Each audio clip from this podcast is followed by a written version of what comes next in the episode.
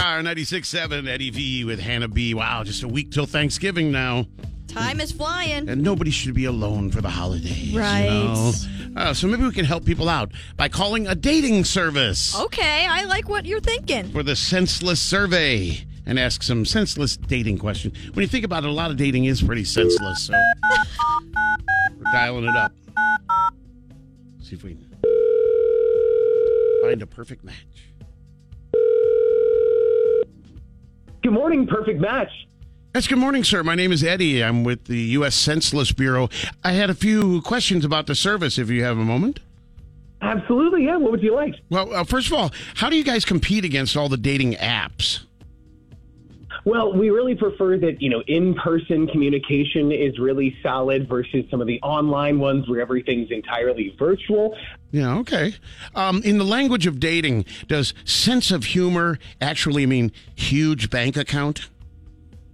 Oh, geez. Well, no, I mean, we really do love embracing, you know, conversation and sense of humor and all the different, you know, qualities in folks' personalities that really let them shine. Okay. Uh, if you make a date to go to the gym and the other person doesn't show up, are you two not going to work out? You know, that is a great one. But I, Yeah. we, we actually do have a, a fitness category on our app, too. Oh, okay. If two people from the Netherlands are on a first date, will they probably go Dutch? Oh my goodness. That's too good. Would a thief who's never been caught be a good match because he knows how to swipe right? Oh man. I guess you're not really calling to like actually ask any questions about the service. You're just me- kind of messing around, Uh, right? no, this is an actual survey. If you match up two people from the capital of South Korea, will they be soulmates? See, that that doesn't seem like it's a legitimate uh, survey question. Yeah. I just don't, I just don't know. Do communists have trouble dating because people always see red flags? Oh, you know, as as funny as that is, do you have any actual questions? Yes, if you break up with an FBI guy, would he be your Fed ex? As much as I want to laugh, I want to make sure that we're taking care of you. Do you have any actual legitimate questions? Yeah, you'll hate this one then. Do people with a lazy eye have trouble dating because they're always seeing someone else? Oh man, you know that one. That one's actually a little bit a little bit wrong. Yeah. I, I'm gonna have to say. If I date a woman who used to date a clown, will I have some big shoes to fill?